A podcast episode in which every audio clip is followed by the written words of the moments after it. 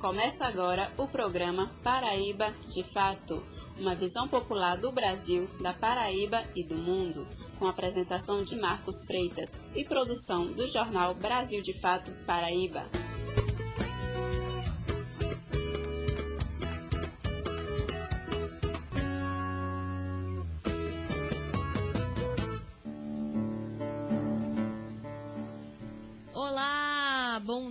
Você que está sintonizado no programa Paraíba de Fato.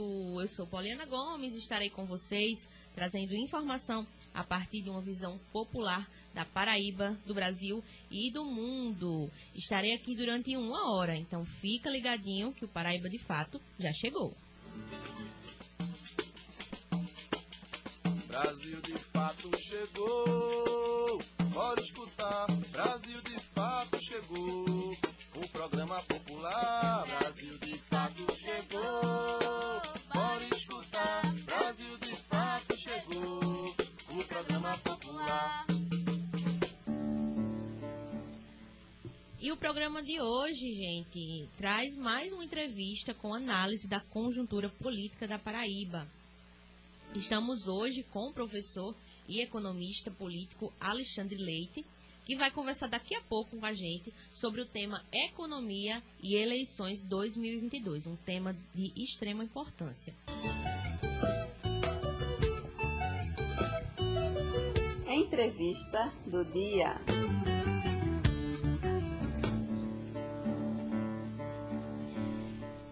Hoje estamos com o professor e economista político Alexandre Leite, que vai conversar com a gente sobre o tema Economia e Eleições 2022. Seja bem-vindo ao nosso programa, professor. Oi, Poliana. Bom dia. Obrigado pelo convite. Professor, eu já vou é, começar com uma curiosidade. Ontem eu estava conversando com a minha mãe e ela disse assim: Ah, quem é que você vai entrevistar amanhã? Eu falei: Vou entrevistar um economista. E ela falou: ah, eu tenho muitas dúvidas quando passa matéria, seja na TV, no rádio. É, economia é o quê, minha filha? É só guardar dinheiro? É cortar gastos? Porque tá tudo caro. A comida tá cara, o gás tá caro, a gasolina tá cara. E aí, professor, já, eu achei tão interessante a pergunta dela e eu já queria começar com essa, né? O que é economia e como a gente pode pensar uma economia de um país, né? Como é gerir a economia de um país? E já, e já emendando nisso aqui, o que é que a gente pode analisar ou pensar dos últimos anos da economia desse país? É o que faltou e o que foi positivo? É, então, Poliana, é, a dúvida do tamanho é comum, tá? É, muita gente tem dúvida do que, que é o. Inclusive do que, que o economista faz, na verdade, né? Porque é uma, é uma formação muito complexa, é uma formação muito ampla. Sim. Né? A gente tem que passar necessariamente por história, pela sociologia, até mesmo pelos livros da filosofia, e depois entrar nas partes mais específicas da economia macro e micro, né, da gestão, das otimizações, enfim. Então, no caso, é, as pessoas têm mesmo dificuldade para poder entender essa, essa economia. Né? Agora, pense assim, para ficar da forma mais fácil, é, a gente tem que necessariamente fazer é primeiro um diagnóstico, né, entender qual é o cenário que a gente está atuando, para depois propor sistemas de atuação que englobam também a gestão, né? Então, mas a gestão de tudo, né, dos recursos humanos, dos recursos naturais, dos recursos públicos, né, do orçamento familiar. Então, é um conjunto relativamente grande de, de possibilidades de atuação, né? Agora vamos para a questão do Brasil, né? É, já faz um tempo que a gente está numa situação um pouco frágil, né? Sim.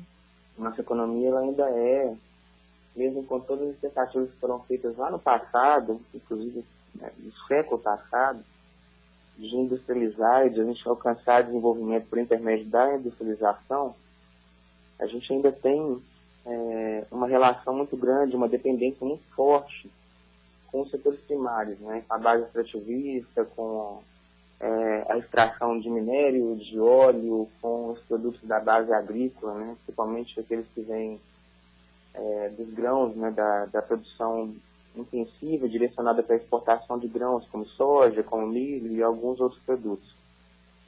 Por conta dessa situação, a gente acaba ficando bastante dependente do que acontece fora do Brasil. Né? E, ao mesmo tempo, a gente também fica bastante dependente dos ganhos gerados nesses, nesses setores para que eles possibilitem algum salto multiplicador para o restante da economia. Estou falando isso porque as, as atividades produtivas voltadas para o mercado interno, elas tendem a ser menos dinâmicas, sabe, Poliana? Sim. Então, é, a gente mesmo com tentativas, e o Brasil conseguiu é, ganhos em algumas, algumas estratégias feitas no passado, né, de ter um setor industrial com produção direcionada para o mercado interno, com absorção maior de mão de obra, é, a gente ainda depende muito, principalmente no que diz respeito às relações econômicas exteriores, né, à venda de produtos, desses produtos primários. Né? Uhum. Isso fragiliza bastante a nossa estrutura econômica, entende? Entendi. Então, pelo que, pelo que a gente pode afirmar, professor, nós estamos tratando de um eixo de extrema importância para o país, né? Como se falou, ele perpassa, a economia perpassa por vários setores, por várias dimensões. E aí eu acho que, que a gente pode colocar em pauta aqui alguns dados sobre o Ministério, o Ministério da Economia é, nesses últimos quatro anos de governo Bolsonaro, quando a gente fala da atuação do Paulo Guedes, né?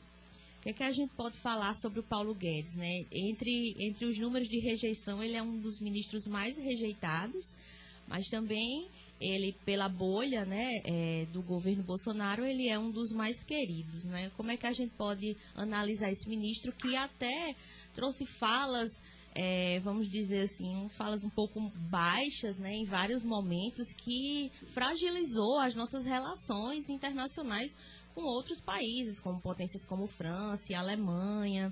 O que é que a gente pode Sim. falar sobre isso, né?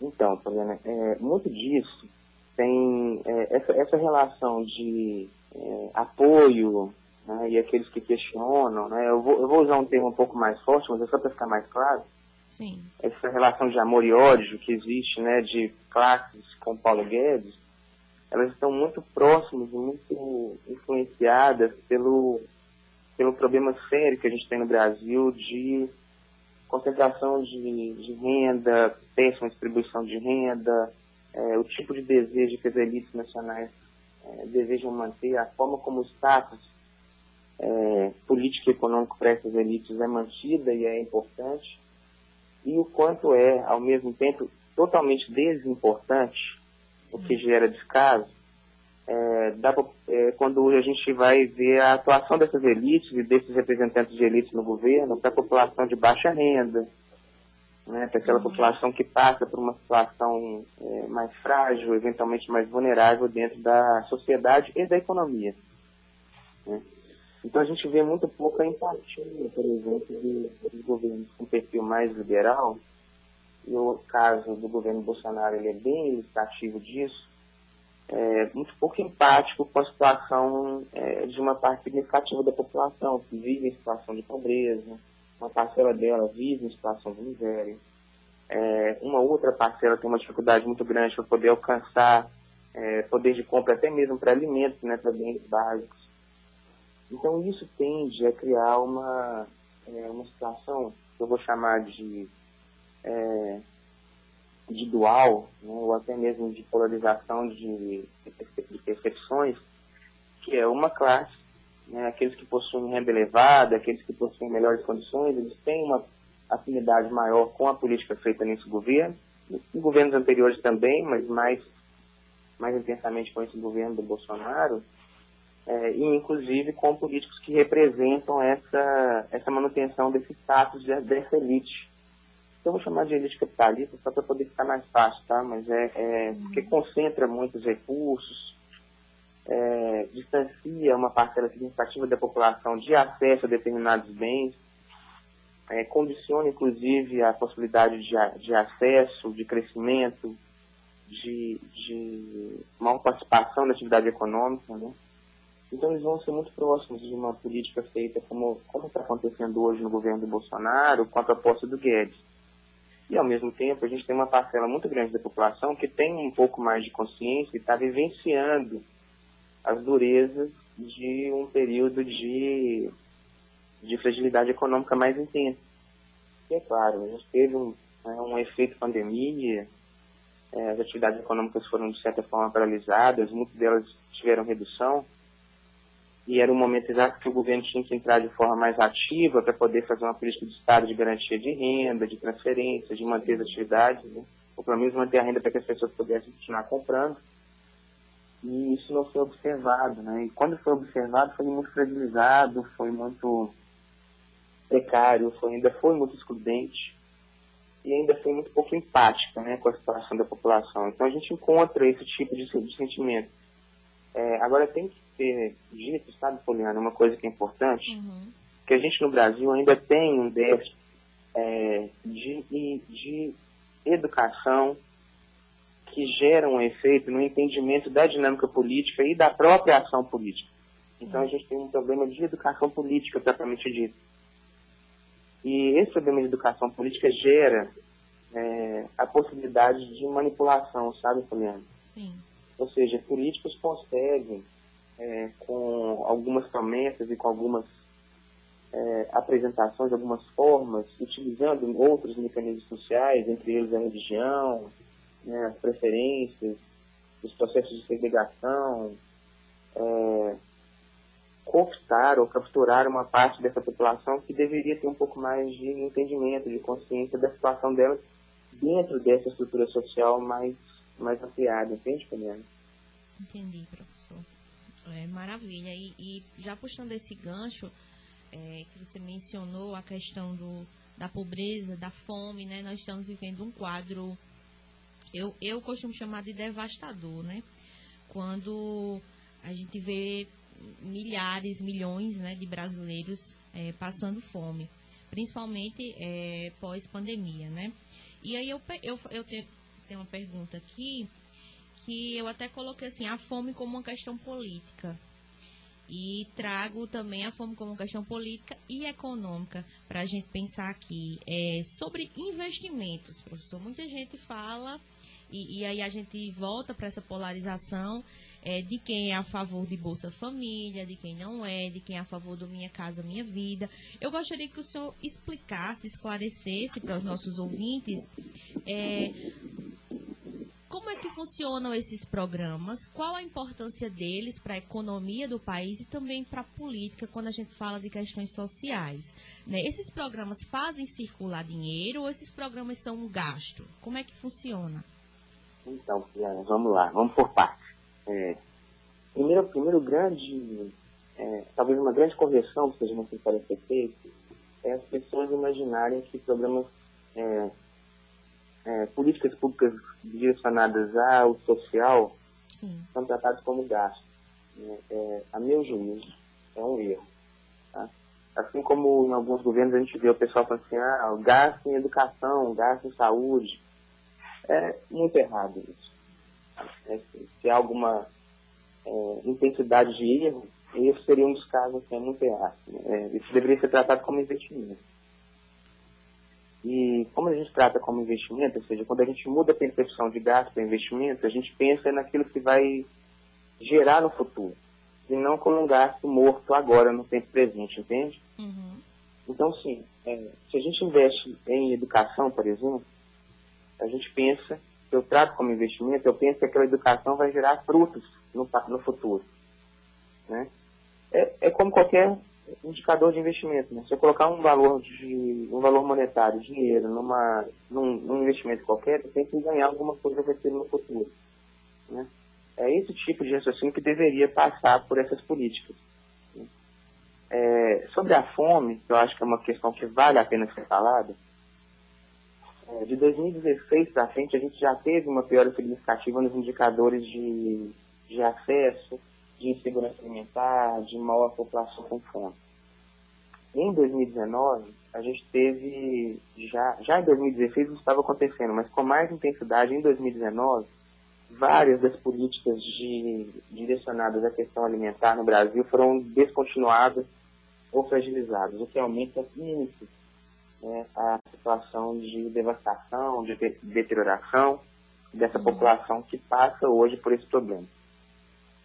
E a pandemia, ela veio mais como um, um, um catalisador. Ela acentuou um problema que já vinha acontecendo, sabe, Poliana? Uhum. Então, é, falar que a culpa é só da pandemia é, é, é fragilizar um pouco a explicação que ela é de, de um prazo um pouco maior. É, lembrando que a gente tinha saído, inclusive, do mapa da fome Uhum, né, anteriormente, que era uma, uma alcançar um, um, um, sucesso significativo para um país como o Brasil. Né? E voltar para ele agora, né, 2020, 2021, é uma. não são passos para trás, né? São virar as costas para a população e correr no sentido contrário a ela. É, agora, sobre as políticas públicas, elas devem funcionar, Coluna, como, como um estímulo para a manutenção da atividade econômica. Então, economicamente falando, políticas de transferência de renda, elas deveriam ser pensadas é, como um regulador ou um promotor da atividade econômica, da manutenção da atividade econômica. É, eu lembro que na, na época do, da discussão do auxílio emergencial, quando ainda tinha esse nome, é, eu escutei várias perguntas de pessoas falando sobre ah, o auxílio emergencial vai ser causador de inflação. Inclusive, isso saiu da, de, de pessoas que estavam ligadas ao governo, né? E eu fiquei assim, cara, é muito difícil uma pessoa né, é, entender, compreender que uma pessoa que tem zero ou tem negativo vai receber 170, 200, 400 ou 600 reais e esse consumo dela vai gerar inflação. É, o consumo que gera inflação tem que ser muito mais elevado, tem que ser um nível de produtos talvez até no nível do supérfluo, né? não é 600 reais que vai gerar inflação. E para o período principalmente da pandemia, e agora que a gente está em fase, né, ou deveria estar em fase de recuperação, não estamos ainda, acho que a gente está um pouco longe disso ainda, esses programas de transferência de renda, eles têm uma função muito, muito importante na economia. Né, tem mesmo uma função de garantir a sobrevivência daqueles que não têm condição, que não estão empregados, né, ou que estão trabalhando no setor informal, ou que têm dificuldade de poder alcançar níveis de renda mínimos para poder pagar né, os seus gastos é, cotidianos, né, moradia, alimentação, transporte.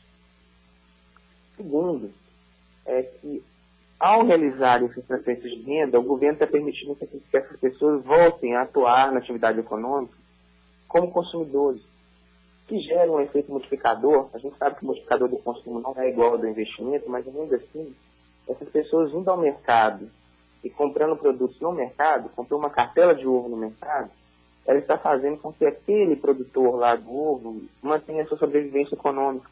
Sim. Ou seja, programas de transferência de renda, é, no caso de países como o Brasil, que a gente tem indicadores de pobreza e miséria muito elevados, eles servem como uma forma, um mecanismo de manter a atividade econômica. Né, no, ao fim e ao cabo. E antes disso, né, a gente está, além de respeitar a Constituição, que muita gente não, né, muitos governos deixaram de conhecer a Constituição ou de respeitar a Constituição, mas a gente também está garantindo a sobrevivência de pessoas que, por aquele momento, estão fora do mercado de trabalho, ou ainda precisam de tempo melhor para poder serem capacitadas e qualificadas, ou o mercado de trabalho precisa fazer um ajustamento para poder absorver aquelas pessoas e elas não têm renda naquele momento. Né? E esses programas são formas de garantir é, uma sobrevivência mínima né, com um mínimo de dignidade para essas pessoas. Então, existe um efeito a médio prazo na atividade econômica, né, gerar o consumo, gerar atividade de circulação monetária, de permitir que o produtor, assim como aquele intermediário de venda desses produtos, continuem existindo na economia, aquilo ali é o sustento dele. Assim como permite a sobrevivência dessas pessoas que estão por, por um motivo, pode ser um motivo conjuntural ou estrutural, estão passando por uma dificuldade naquele momento da economia. Então, esses programas são muito importantes. Maravilha. Professor, e agora nós vamos tocar num ponto que os ouvintes estão super ansiosos para saber como estão as cartas propostas dos candidatos, pre, candidatos e candidatas né, à presidência da República. Né? O que eles têm falado sobre economia, né, o que é que a gente pode almejar para um futuro, é, uma futura mudança né, na presidência, ou uma manutenção, né? Não sabemos, mas é, o que é que a gente pode pensar, o que é que a gente pode analisar dessas cartas, né? O que é que a gente pode trazer de positivo e de animador? É, então, Poliana, a gente, eu, eu quando eu estava lendo os, os, documentos né, dos, as propostas dos, dos, dos, candidatos, e aí eu faço uma pequena observação. É, quando eu fui ler, eu peguei aqueles candidatos que estavam melhor posicionados nas campanhas. Sim, sim. Né, eu não, não daria tempo de conseguir ler todos. Seria importante, mas eu não consegui. É, eu, eu, a primeira, o primeiro elemento que eu, que eu observei, Poliana, foi, foi a, continu, a continuidade nos próprios projetos de uma situação de polaridade. Hum. Né? A gente vai observar aqueles projetos que entendem a necessidade do Estado, a atuação do Estado como relevante para poder alcançar desenvolvimento, para promover o giro econômico de uma forma mais, é, mais social, né? mais inclusiva, e uma outra vertente, um outro viés de, de propostas que flertam muito com uma concepção que tem sido chamada de liberal, mas eu, eu vou fazer uma pequena observação aqui, né? O, o, tipo de liberal que a gente tem no Brasil é o pior liberal que a gente poderia ter. É, ele, ele nem entende a, a, a inteira concepção do termo liberal para poder se autodeterminar liberal é, é, um liberal que desconhece, inclusive, a própria literatura liberal para poder falar que é liberal ou que deixa de ser liberal. É, o, que, o que eu tenho observado é que falta no Brasil bons liberais, inclusive. Até mesmo para que a gente tenha condição de discutir com esses liberais no nível das ideias, da concepção, uhum. das propostas, sabe? É, o que eles têm, o que tem, aqueles que têm esse autodenominado liberal, estão muito mais pensando no benefício próprio, ou seja, é um, uma distorção imensa do termo liberal, né, do que necessariamente a adoção de políticas liberais como forma de alcançar crescimento, desenvolvimento e tal, porque eu nem vou entrar no método da questão se elas vão dar certo ou não vão dar certo uhum. em um país periférico como é o Brasil, com problemas imensos de desigualdade regionais, entre estados, né, o tamanho do país, com a quantidade absurda de problemas que a gente tem. Então, assim, os planos no, no, primeiro ponto, eles se dividem nesses dois níveis. Né? É, existe, obviamente, uma, uma apresentação de ideias muito contraditória entre é, candidatos que se apresentam como opostos. Né? É, me causou uma certa estranheza também é, um programa de, que se propõe intervencionista, como é o caso do, do programa do, do, do candidato Ciro Gomes, Sim. mas que ao mesmo tempo ele deixa muito vazio as formas como ele vai, como ele poderia alcançar o que ele está determinando como objetivos da política. Né? É, e também me, me, me, causou uma, não, ao mesmo tempo que é uma certa estranheza, mas também uma, é, deixa eu achar o melhor termo aqui, é, gerou interesse, né? Como candidatos, né, que até pouco tempo atrás estavam diretamente alinhados com a atual política que vem sendo praticada se apresentam em seus, em seus projetos, planos e depois até mesmo na fala como contrários ao que, ao que foi feito. Né? Mas há quatro anos atrás, e ao longo de quatro anos antes do período eleitoral, estavam apoiando. Né? Talvez uhum. o período da pandemia tenha gerado uma pequena infecção nesses comportamentos. Então, vários candidatos que vinham é, posicionados próximos ao governo estão se apresentando agora na campanha como uma opção, como uma opção extremada, inclusive, ao que existe no governo, com algumas pequenas e raras exceções. Já para a economia, é, Poliana, eu acho que temos, a gente tem um problema sério que deriva também dessa perspectiva de maior intervenção e atuação do Estado na correção dos problemas e a versão liberal que é o Estado tem que sair e deixa tudo se resolver de novo eu vou dizer, essa percepção liberal ela é muito equivocada. Uhum. Né? E um verdadeiro liberal deveria se sentir ofendido de ser comparado ou dessas pessoas é, utilizar tecnologia. Tá?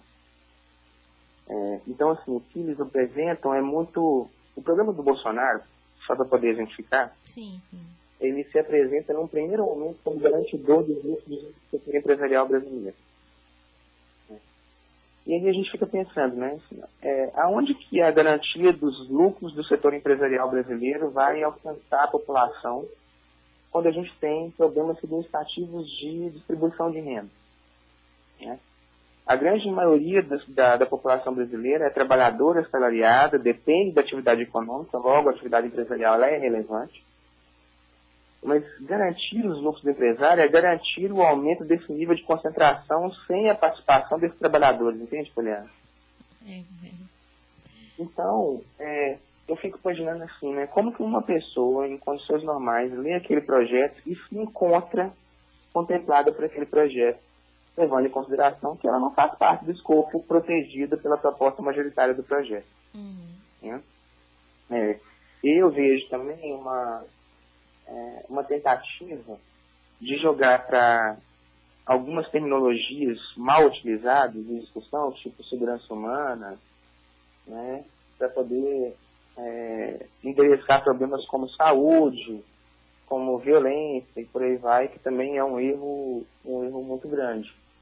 É, o que eu consegui retirar dessa, dessa proposta ela é, é uma, uma continuidade com a intensificação do que existe hoje, que a meu juízo é, é péssimo para a população brasileira. Né? E nos outros, o, por exemplo, o, o, o plano, a proposta do Lula, ela é uma tentativa de retomar aquilo que foi feito na, no período em que ele esteve no governo. É, inclusive, vale mencionar a questão da, do retorno das políticas sociais, que a gente perdeu muito, e elas são importantes para um país como o Brasil. Uhum.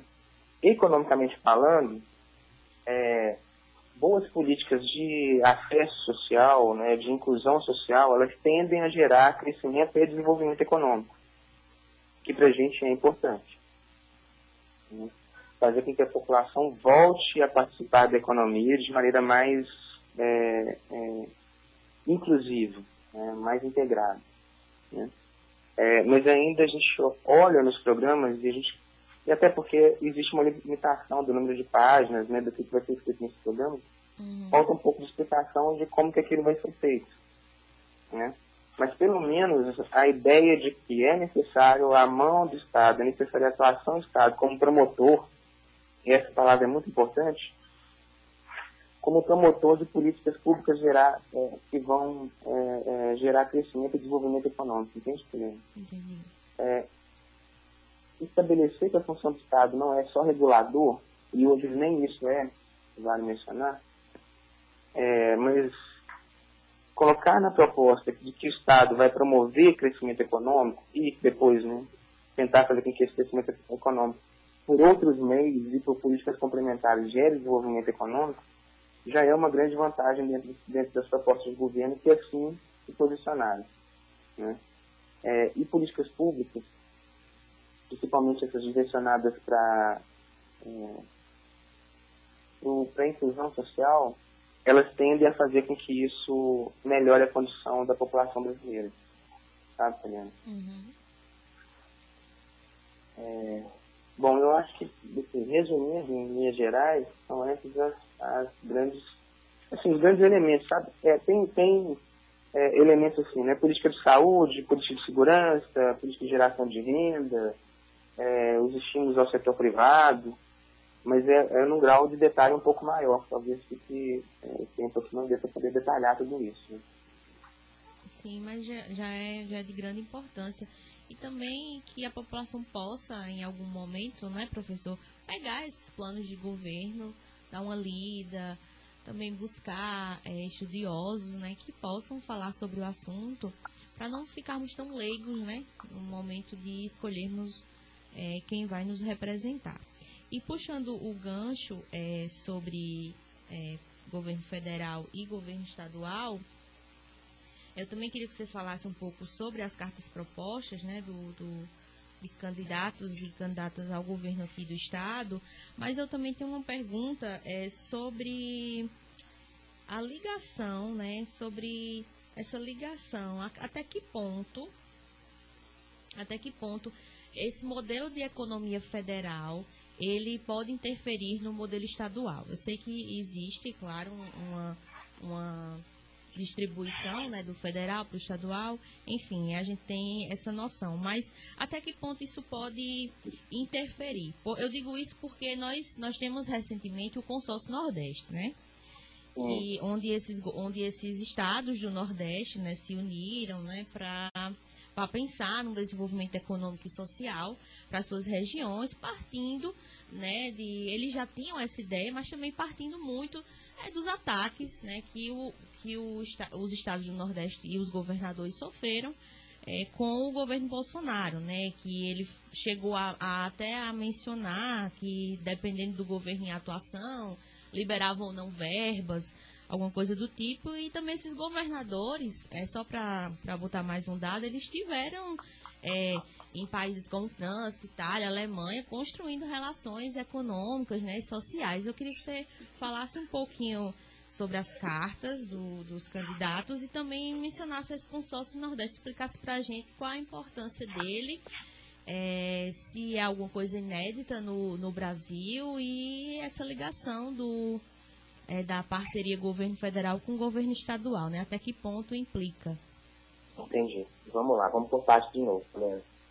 É, primeira coisa que você falou aí, que eu acho que é importante a gente mencionar aqui para quem estiver ouvindo, é que o acesso a essas cartas é muito facilitado, viu? Uhum. É, o site do TSE hoje ele está muito amigável e a gente consegue é, acessar todas as propostas é, para os cargos. Inclusive a gente consegue ver qual é o orçamento destinado, qual é a previsão de gastos, quanto cada partido pode gastar, cada candidato pode gastar.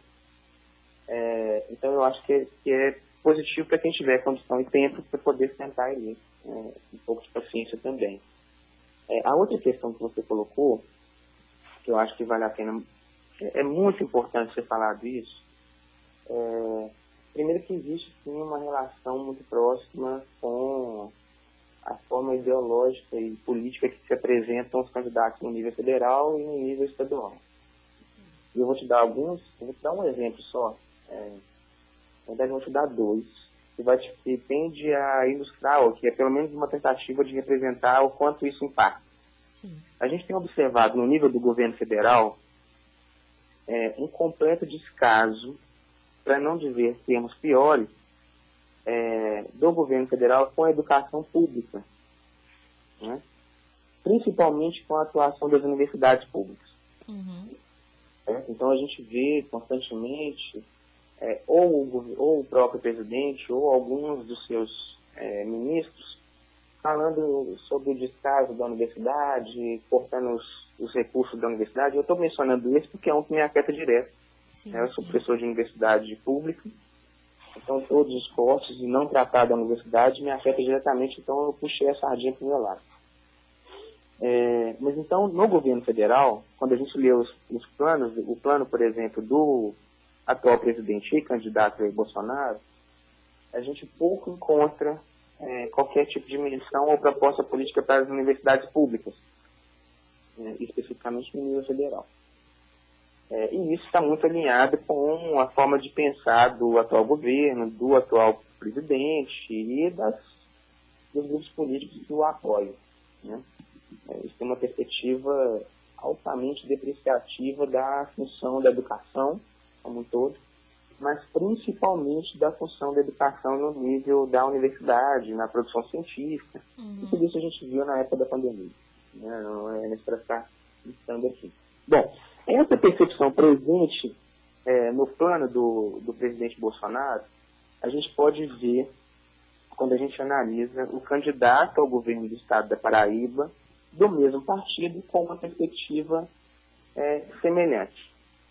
No plano é, do, do candidato Nilvan, não há nenhuma menção à Universidade Estadual da Paraíba. Não é interessante uma coisa assim? Não existe nenhum tipo de, menção à universidade que ela é do Estado. Uhum. Né?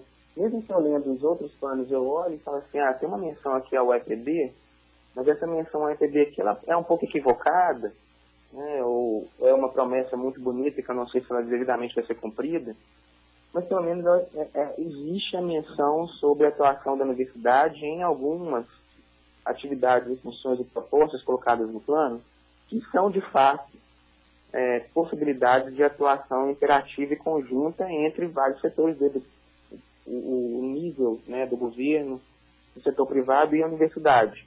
É um tripé que deveria ser forte. Né? Uhum. Então, como no, no, na proposta de governo do, do, do presidente Bolsonaro, que é candidato, existe um descaso, uma desconsideração completa à universidade, quando a gente vai olhar, por exemplo, o plano do, do candidato do mesmo partido ao governo da Paraíba, a gente vê que existe é, é, uma influência ou, ou, replicado a percepção a respeito da universidade, porque a universidade do Estado ela é completamente considerada no plano. Uhum. Né? Um outro exemplo que também me chamou muita atenção é que eu fui pesquisando dentro dos, dos planos termos-chave para poder ler a, a, parte que havia das propostas. Né? É, no mesmo plano do candidato Nuvan, quando a gente vai olhar, por exemplo, a, questão da segurança alimentar na região da Paraíba, e a gente sabe que tem problemas, né? é, não é a pior, não é o pior, a pior condição entre os estados do Nordeste, mas é uma condição bem fragilizada, é, não existe nenhuma menção à segurança alimentar. Entende? Vê como é que é, é alguns termos são extremamente chaves uhum. né, dentro da, da proposta de atuação política desses candidatos. É, quando a gente vai olhando o plano, a gente vai vendo que não tem nenhuma preocupação com isso.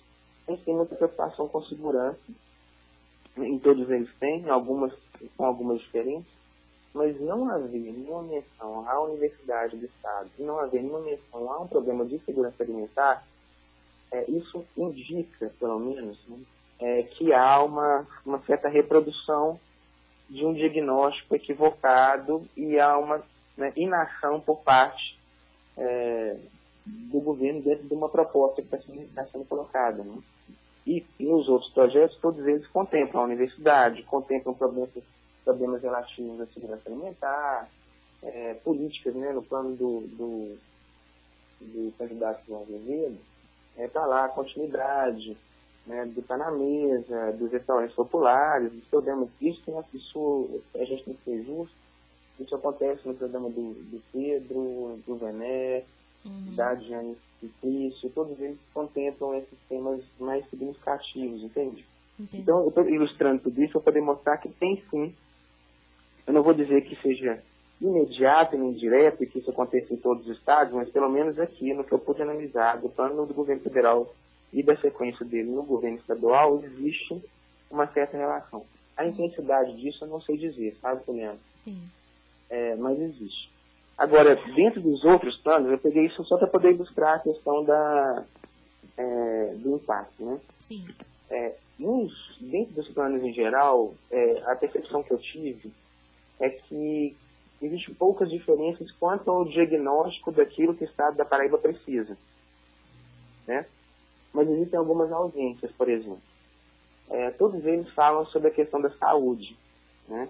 E de várias propostas e políticas de atuação é, dentro da área da saúde. E eu não sou especialista nessa área, então não tenho condição de ir a fundo nisso. Mas uma coisa que é, é saltou muito aos olhos é, de quem vive na Paraíba, principalmente na pandemia, era a, é, a baixa disponibilidade da população de, é, de hospitais. Uhum. Né? Isso acontece na capital, isso acontece em Campina Grande, e isso afeta de uma forma mais dura ainda né, os polos é, é, populacionais é, que não estão aproximados dessas duas regiões. E por incrível que pareça, existe pouca menção sobre o estímulo, ou sobre a criação, ou a construção, ou até mesmo estímulo ao setor privado a aumentar a oferta de serviços hospitalares é, no estado do Paraíba, que é uma, algo que ficou muito visível durante a pandemia. Né? E a gente observa isso na vida, no, no, no cotidiano. Né?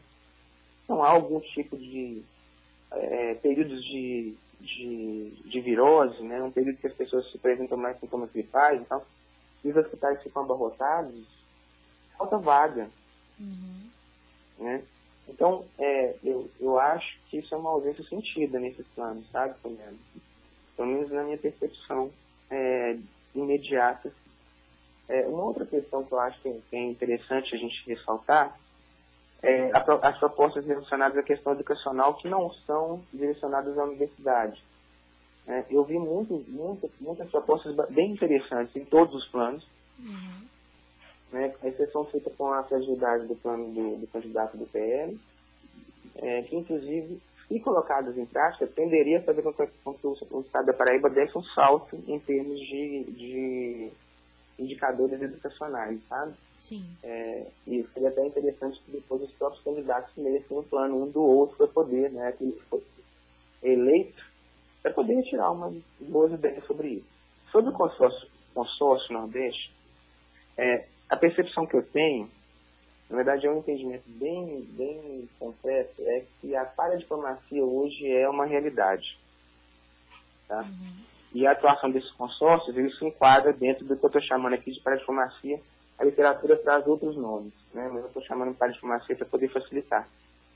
É, e num período em que a gente teve pouca atuação, uma atuação muito fragilizada, muito, muito fraca, é, em termos de intensidade, de qualidade, de cuidado do governo federal, a existência desses consórcios torna-se, além de uma necessidade, uma possibilidade para que esses, esses estados consigam é, buscar opções de desenvolvimento, né? seja atração de investimentos, seja parcerias, né? seja maior contato com é, é, outros países, outras instituições ou organizações internacionais. É, então, é, contemplar a existência dos consórcios é fundamental. Aí eu vou te dizer uma coisa. É, é pouco mencionado isso nos planos. Sabe? Uhum. É, inclusive, é, na Paraíba, a gente teve um esforço de aproximação com essas ações no governo do Ricardo Coutinho, que na segunda parte do governo foi fragilizada também, foi, foi enfraquecida. É, no governo atual do João Azevedo existe uma atuação mais é, firme né, do Estado para o internacional, é, que pode ser fortalecida, obviamente, mas nos planos, eu estou falando pelos planos, tá, Poliana? Sim, é, isso na execução é uma outra questão.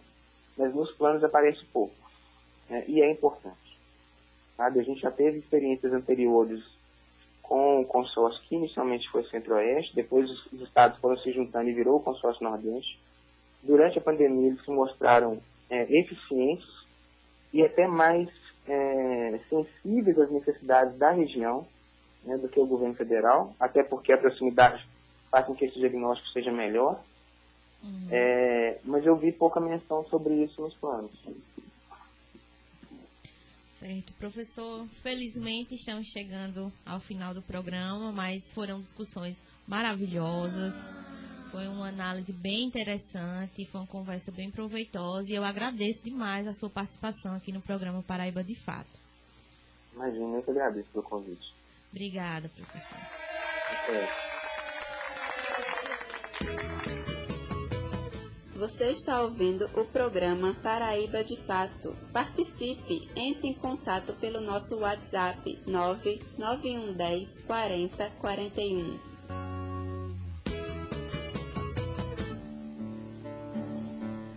Pois é, pessoal, e essa entrevista vai ficar disponível, viu, nas plataformas aí, Spotify, e também no nosso site Brasil de Fato. E por hoje é só, vamos ficando por aqui. Vou trazer agora a nossa ficha técnica, hoje com apresentação e roteiro meu, Poliana Gomes, né? Marquinhos volta na próxima semana. A edição das matérias, quadros e entrevista foi Fátima Pereira, a operação de áudio, nosso querido Kelvin Henrique, o apoio da equipe Brasil de Fato com coordenação de Lorena Carneiro e Vanessa Gonzaga. Então, bom final de semana a todos. Confira nossos programas completos no site brasildefatopb.com.br e também lembrando que você pode acessar essa entrevista completa nas nossas plataformas. Até o próximo programa.